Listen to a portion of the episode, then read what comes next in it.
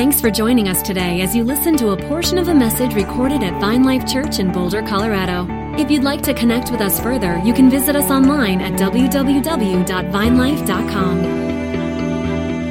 Hey, this morning, um, um, today we, we are going to talk about the resurrection, and, and we're going to end our, our service this morning receiving communion together as a family. And uh, last week it was funny because I had a friend who's kind of tongue in cheek. He asked me, he said, uh, he said, so what's, what's, uh, what, what, do you got up your sleeve for Easter, Easter Sunday morning, right? You're preaching, right? So what, what's happening? Is it going to be another run-of-the-mill Easter message or what? And, uh, you know, I, he said that and, you know, I, I went along with it. And inside I, I was a little defensive, right? Because I'm thinking, no way. This is going to be the best Easter Sunday of all time, right? I'm going to say something that's never been said before. And uh, internally thinking, oh man, I better ramp this up. But then I, I, I sat with it for a second. I said, well, hold on a second. You know what? Yes, yes, I am. I'm, I'm, this is going to be a run of the mill sermon. I'm going to run this sermon right through the mill. And here's why. Because the resurrection, it still has as much creative power today as it did 2,000 years ago. you don't need, we don't need any more creativity to add to the resurrection. You don't need, you don't need eloquent speech. You don't need wise sounding words. We need the word of God and the work of Jesus Christ to do its full work here in our lives and in our presence. Come on. That is the resurrection. That's why we're still talking about it 2,000 years later. It hasn't stopped working. As soon as that stone rolled from the tomb, creative energy and life has been spilling out of that tomb ever since. Renewing all things, not just us personally, but renewing the entire world, all of creation. And that's what resurrection is doing and will continue to do for all of time until the, until the kingdoms of this world becomes the, become the kingdoms of our Lord and Christ. That is what he's up to. And so, yeah, why do we do this every year? Why do we talk about resurrection? Why do we, you know, put nice looking lilies on the stage and, and, and wear pastel colors and eat deviled eggs, which, by the way, I'm going to uh, start a petition to change the name of deviled eggs because no glory should be given to the devil for such things. These are angelic eggs, heavenly eggs from now on. Just ban it from your vocabulary. Jesus eggs.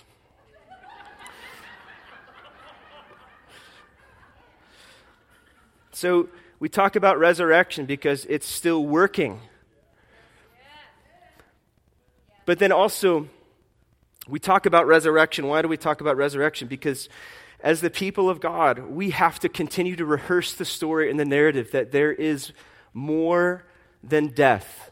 All of us in the room will taste death in our bodies, in our mortal bodies. And some of you have experienced the wrecking ball of death and disease. You've experienced that. And if there's ever a time we have to be reminded of who we are, we have to be reminded of an identity that we have been given. The resurrected Christ is not just a good idea out there, but he has come, in, he, he has come to take a residence in our very bodies. And for those of us who have tasted death,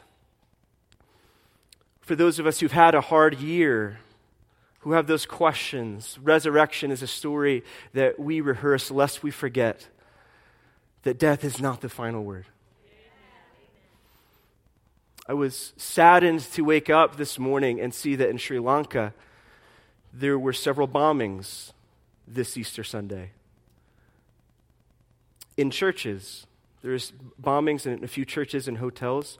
About 200 people lost their lives, mostly believers, on Easter Sunday. And I found myself just praying for them in solidarity, just like, Lord, be with them, comfort them. But I'm just telling you right now, can we just agree here that the enemy picked the wrong day to mess with the church of Jesus Christ?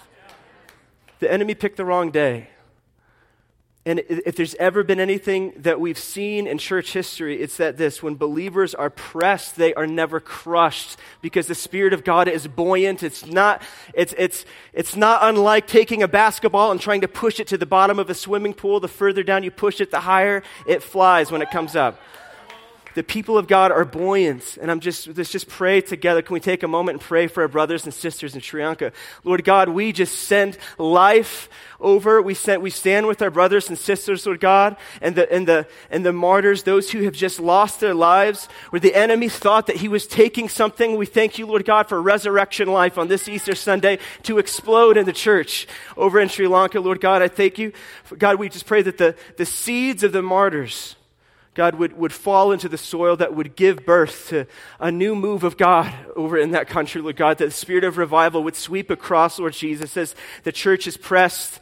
We thank you, Lord God, that you are not pressed and you are not crushed and you are still present and you are still at work in the name of Jesus. Amen.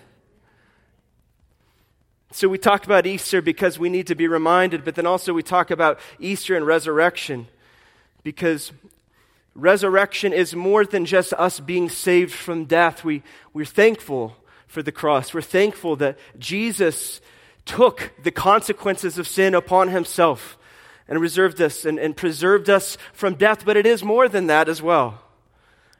Because Jesus died on Passover weekend, and we know that Passover Passover was the, the time where the people of God were in bondage and slavery in Egypt, and, and the Passover lamb had to be put on the doorpost so, so that they would not die, that they would not perish as, as, as, as, as the Spirit of God swept through all of Egypt. And so the Passover lamb, yes, it preserved them from death, but that wasn't the end of the story. God is not just about us not dying the, the, the, full story is that God's full intention was to liberate the children of Israel out of Egypt and deliver them into God's purposes in another land. And in the same way, can I just remind us here today that this is so much more than not dying? It's about God working on your behalf, exploding out of the grave to deliver you into the purposes of God in your life. And so that's why we do this, because God is serious about us living resurrected lives. Amen? Amen, amen. Hey, we're going to open up the scripture this morning. If you have your Bibles, 1 Peter chapter 1. And Peter writes to a, a people that need to know that they've, they've tasted the pangs of death, the great wrecking ball. They've tasted this. They've experienced confusion. They've experienced persecution. They've experienced questions. They have been scattered like the four winds all across the land. So the Apostle Peter writes to them with the word of encouragement. 1 Peter chapter 1 verse 3 says this, "Blessed be the God and Father of our Lord Jesus Christ. According to his great mercy, he has caused us to be born again to a living hope through the resurrection of Jesus Christ from the dead, to an inheritance that is imperishable, undefiled, and unfading." Kept in heaven for you. How can you not smile when you read that? Who by God's power are being guarded through faith for a salvation ready to be revealed in the last time. In this you rejoice, though now for a little while, if necessary, you have been grieved by various trials so that the tested genuineness of your faith, more precious than gold that perishes though it is tested by fire, may be found to result in praise and glory and honor at the revelation of Jesus Christ. Though you, have not, though you have not seen him, you love him. Though you do not now see him, you believe in him and rejoice with joy that is inexpressible and filled with glory, obtaining the outcome of faith, the salvation of your souls. Come on. Somebody say amen. I love this. I love this passage. And this is nearly 30 years or so after Jesus died and was resurrected and ascended. And he's, again, encouraging Christians that have been exiled, they've been sent out, displaced into all areas of, of Asia Minor. And they were experiencing all, all kinds of abuse overbearing bosses, unbelieving spouses, ridiculed by skeptical neighbors. Um, persecution was looming, it was violent. And so, from this place, Peter addresses them. And it's what I love about this passage here is it, it really brings us to this question how, how can we have the strength of spirit in times of great stress and anxiety, not just to endure the evil day, but to be filled with inexpressible joy in the midst of it? Do you guys realize this morning that God has called us as a people not to just endure the stress and to push through the pain, but to be filled with joy in the midst of it? Inexpressible joy. And sometimes it just all seems really, really big, though. And I know some of your stories across the room. I know some things that have been walked through within this community uh, this last year.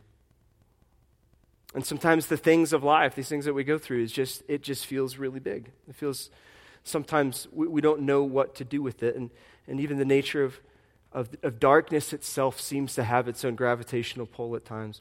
Some of you guys saw this last couple weeks. There was a huge breakthrough in the science community. Uh, uh, they found a way to take a picture of a black hole in outer space, all right? This has never been done before because black holes absorb light, and so they had to form, like brand new technology. So, lo and behold, everybody behold the black hole. That was about my response when I first saw that, too. It's like, wow, for black hole, it really kind of just looks like a donut in the sky. But it was, it was amazing, though. This particular black hole was taken, this photo was taken with Event Horizon Telescope. And this is, uh, this black hole is in a galaxy called M87. And uh, do not fret, because it is 53 million light years away. Okay? But you should know that this black hole is the size of about 6.5 billion, um, what do they call them? 6.5 billion basically suns, okay? So imagine the sun. This is 6.5 billion of them, all right? And if you don't know what a black hole is, it basically is swallowing up everything around it. So particles, light, and stars. Is anybody freaking out yet? and it's basically this vacuum out in the universe that's just sucking up everything with it. And inside the black hole, we don't really know what goes inside a black hole, except that the laws of physics no longer apply. Like, it, like the, the matter becomes infinitely small and infinitely dense. I don't know if that means anything to you, but it sounds really important, right? and so it's still kind of a mystery what's happening in, in, inside of a black hole. And uh, the laws of physics break down. Now, why, why would I tell you this? First of all, you deserve to know. This is happening, all right? There is a giant black hole vacuuming up the universe. And uh, I feel like that's something we should talk about. I don't know. Just wanted you to be aware as, as a pastor. Um, but I, I, saw this, I saw this image though, and I, I, started getting into it. It's amazing looking at how, how vast some of these black holes can be, like this one, but they can be as small as an atom. And black hole that is as small as an atom actually has the mass of an entire mountain. That's how crazy these things are. But you, you look at a black hole like this and just this, this force that has this gravitational pull, and you know, as I was looking forward towards Easter, I was just I thought it was very fitting that as moving towards Easter Sunday and resurrection, we have to remember that that Jesus, when he went into the tomb, the tomb, more, sense, more, more or less, was the black hole of sin and death. No man had gone in before. Nobody knew how to come out the other side. But Jesus, on our behalf, and, and this place, this, this gravitational pull towards sin and death that we all experience, he went into the tomb, he went into the black hole, and he did not avoid it. He did not work around it. He did not sail around it, but he went through and then he punched a hole on the other side of death. That's what he did on our behalf. And I love, though, I love, though, that, that what happens with the people of God is as, we, as we're learning to walk in resurrection, we're taking these little forces that pull us all around us. That, you know, this has been put up in the universe almost as a sign of like there's these things that pull at us, but the, the life of Jesus is meant to break us free, to live a life of freedom, to live a life of joy, inexpressible joy, and peace. Amen? And so this is the, this is the, the spirit through which Peter is writing to the believers. And he's saying, Listen, I know that you're going through these things and you're suffering even for a little while. But his encouragement to them is this according to the great mercy, God has caused us to be born again to a living hope. He has caused us to be born again to a living hope. That seemed to be enough for Peter. In fact, that seemed to be enough for the, for the early church to be born again to a living hope. And that language probably is not unfamiliar to you. And we know that language, being born again, that's like, that's, it's a phrase that we use. It's actually probably become really just common and familiar to us. It, it, and it, it takes us back to John chapter 3, where Jesus is interacting with Nicodemus. And Nicodemus is asking about the kingdom of God. And, and Jesus says, Unless one is born again, you will not enter the kingdom of God. We must be born again of spirit. Now, I don't know about you, but when I have pondered that concept of being born again, most of my imagination stays in the zone of personal transformation. Like I imagine being born again. I'm like, okay, so there's a new kind of birth, and that just means I'm going something's going to unfold and blossom within me. But I'm basically living my same life, but there's going to be something so radically new within inside that, uh, th- that that's it's basically that's what it is. Being born again is just about me becoming a different person.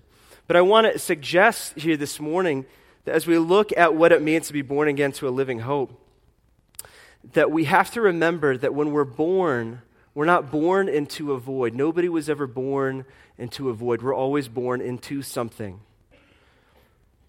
We're always born into something. For instance, I was born in Fort Wayne, Indiana in 1983.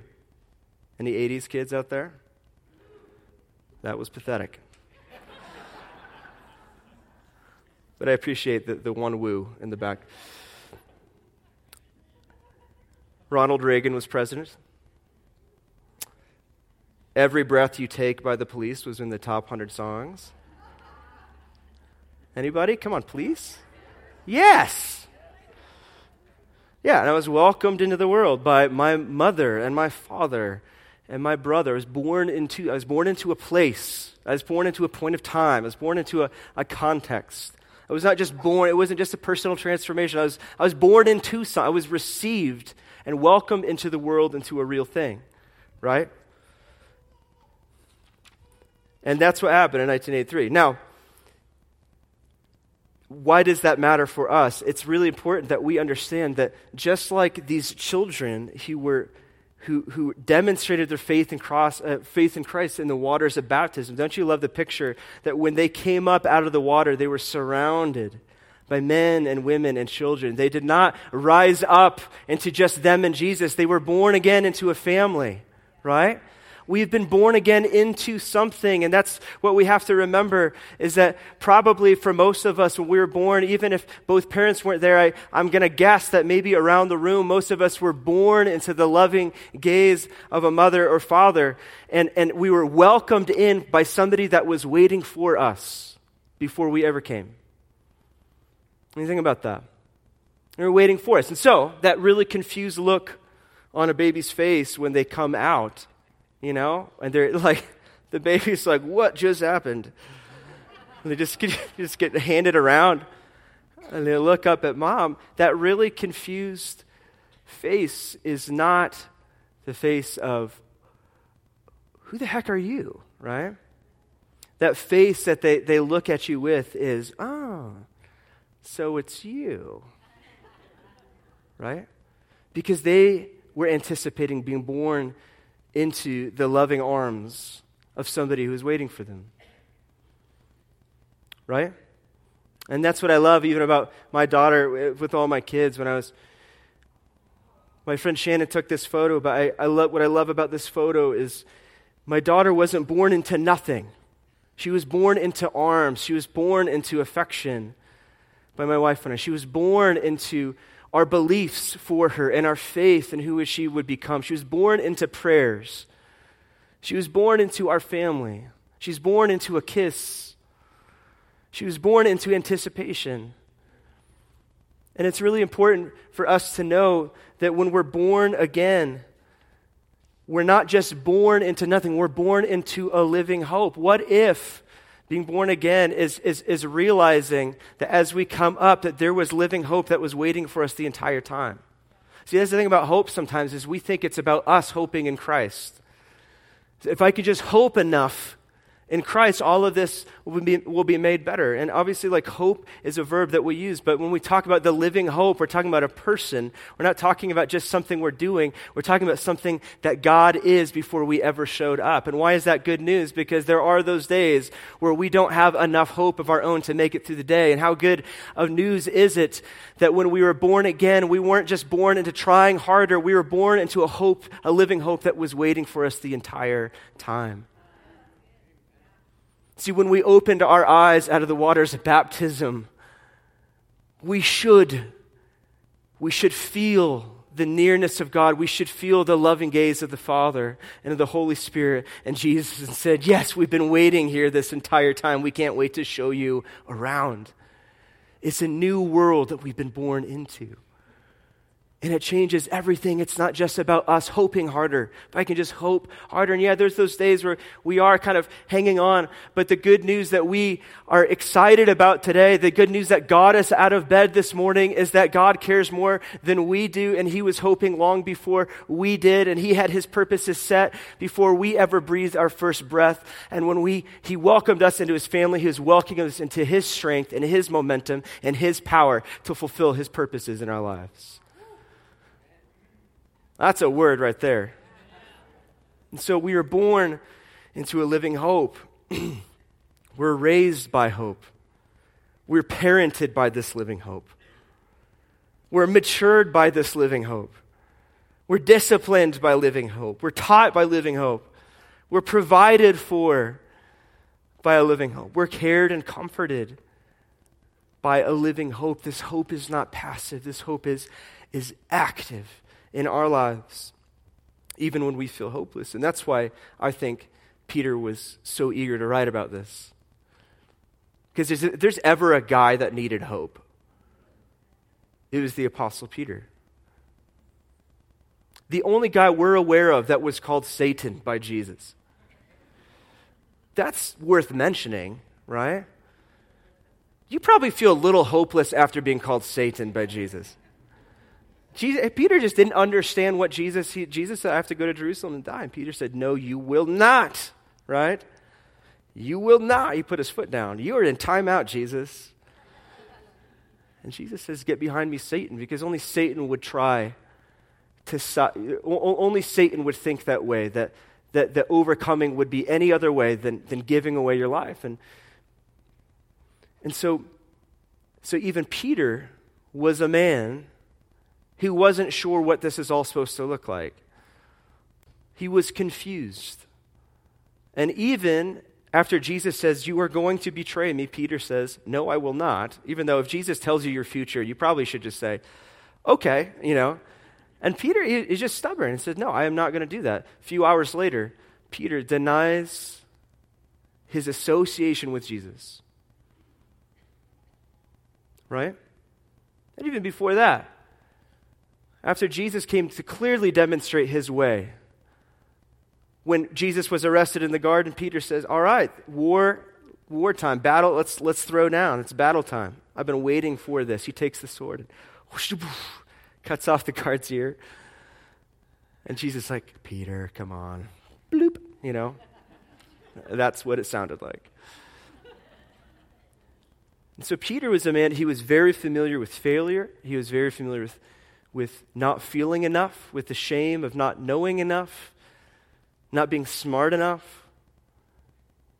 He knew what that was like. He had tasted pain himself in his own life. He had his own questions. So I think it's fitting that Peter would write this letter as one who was the recipient of this great hope, as one who, who could have easily defined his life by failure, failure and what he was lacking. And instead, he writes and says, No, no, no, no. By God's great mercy, he has caused us to be born again to a living hope through the resurrection of Jesus Christ from the dead, and it's inheritance that will not perish. And I love the way he starts this chapter, even before this passage. he says, I, Peter, am an apostle on assignment by Jesus the Messiah, writing to exiles scattered to the four winds. Not one is missing, not one forgotten. God the Father has his eye on each of you and has determined by the work of the Spirit to keep you obedient through the sacrifice of Jesus. May everything good from God be yours. And I just wonder how many of us need to be reminded of that. Those of us who don't feel like we measure up, we've been caught in these poles, we've been pushed and pulled our entire life, or maybe it's been a, a year where it's just it's it's it's been difficult to continue to rise back up and to continue to get back up. And you wonder what is God's heart for you. Maybe you feel displaced. Maybe you feel like you're in a season of transition. You're not quite home and you're not quite where you feel like you need to be, and you don't even know how to even talk about that. It just feel displaced. You feel like an exile in your own life. I just wonder if, if for you this morning, if the good news to be, to, be, to be reminded of this morning is that not one has been forgotten. You have not been forgotten by Jesus. May every good, may everything good from God be yours today. You are not forgotten. And we continue this passage from the message paraphrase. And let's just receive these words as Peter was writing to the church. Let's receive these words as well today. What a God we have, and how fortunate we are to have him, this Father of our Master Jesus, because Jesus was raised from the dead we've been given brand new life and have everything to live for, including a future in heaven. And the future starts now. God is keeping careful watch over us in the future. The day is coming when you'll have it all life healed and whole. I know how great this makes you feel, even though you have to put up with every kind of aggravation in the meantime. Pure gold put in the fire comes out comes out of it proves pure. Genuine faith put through this suffering comes out proved genuine. When Jesus wraps this all up, it's your faith, not your gold, that God will have on display as evidence of his victory. Amen. You never saw him, yet you love him. You still don't see him, yet you trust him with laughter and singing because you kept on believing, you'll get what you're looking forward to total salvation. Thank you, Jesus. You can clap on that one. That's okay.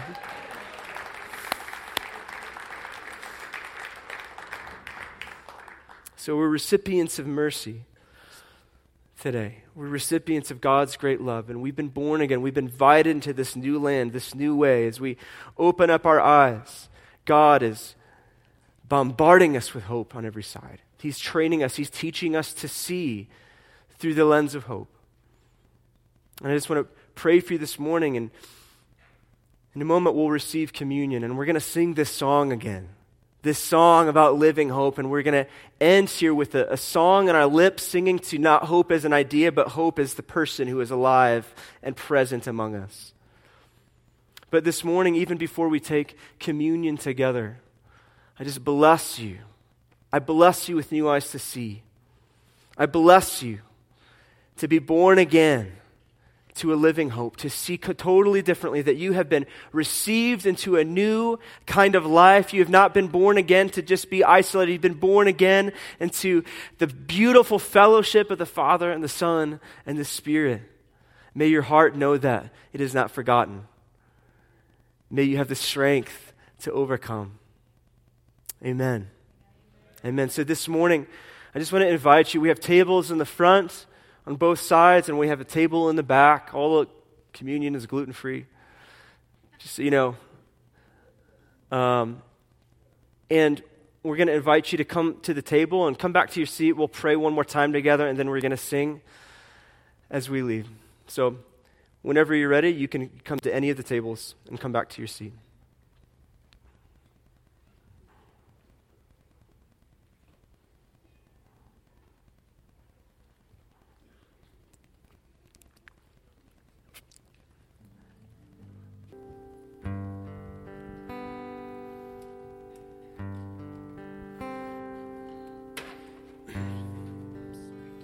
So, Jesus, this morning as we hold in our hands cup of your blood and the, the bread broken for us as your body was. We thank you, Jesus, that you gave yourself to us fully, despite our shortcomings, despite our failures, despite the things that pull, us, pull at us from every side. We thank you, Lord God, this morning that you said that your, your body is true food and your blood is true drink, and the world knows nothing of this. And thank you, God, that we've, we have tasted and seen what the world has to offer.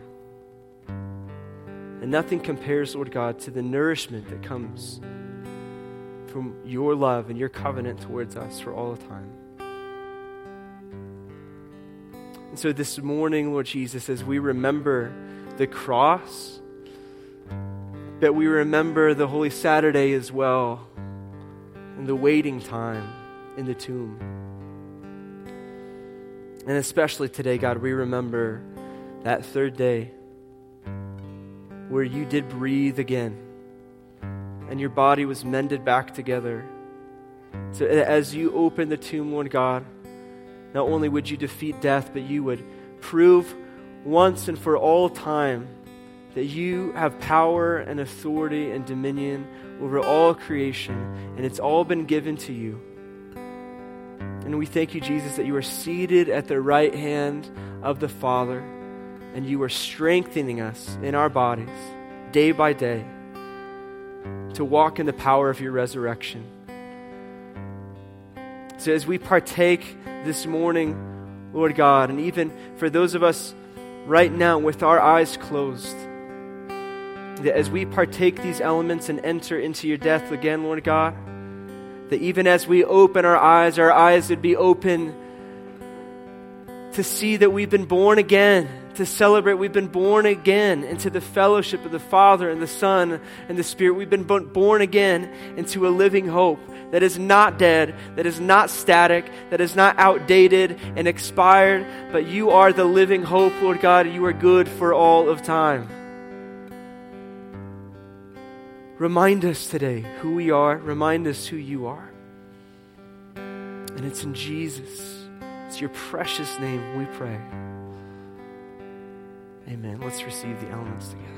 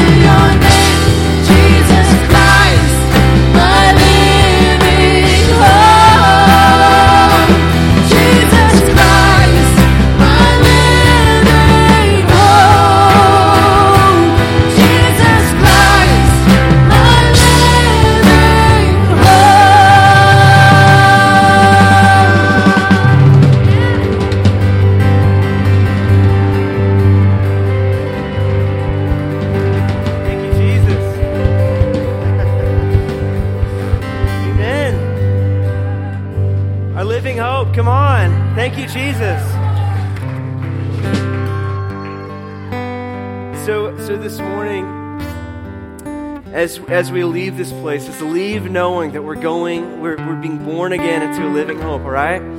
Let's keep our eyes open to what God is showing us. And this morning, before we leave, we offer every Sunday morning a, a time for additional prayer. We're going to have some ministry team members up here. Today is a great day to be healed, all right? It's a great day. It's a great day to receive healing in your body. If you have any of the physical conditions that we have on the screen here in a second, we would love to just pray for you specifically about these things.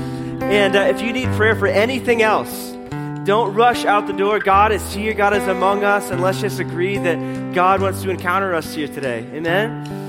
Hey, also, just something for fun. As you guys leave this morning, there's going to be a little photo booth outside, so you can just kind of make sure if you, if you, you know, you brought the bonnet or the, you know, you, you did this or whatever. Um, you know, let's get a photo. Let's get a photo of you. So out in the foyer, uh, there's going to be opportunity for some photos. And guys, we, you, your Jesus eggs are waiting for you at lunch.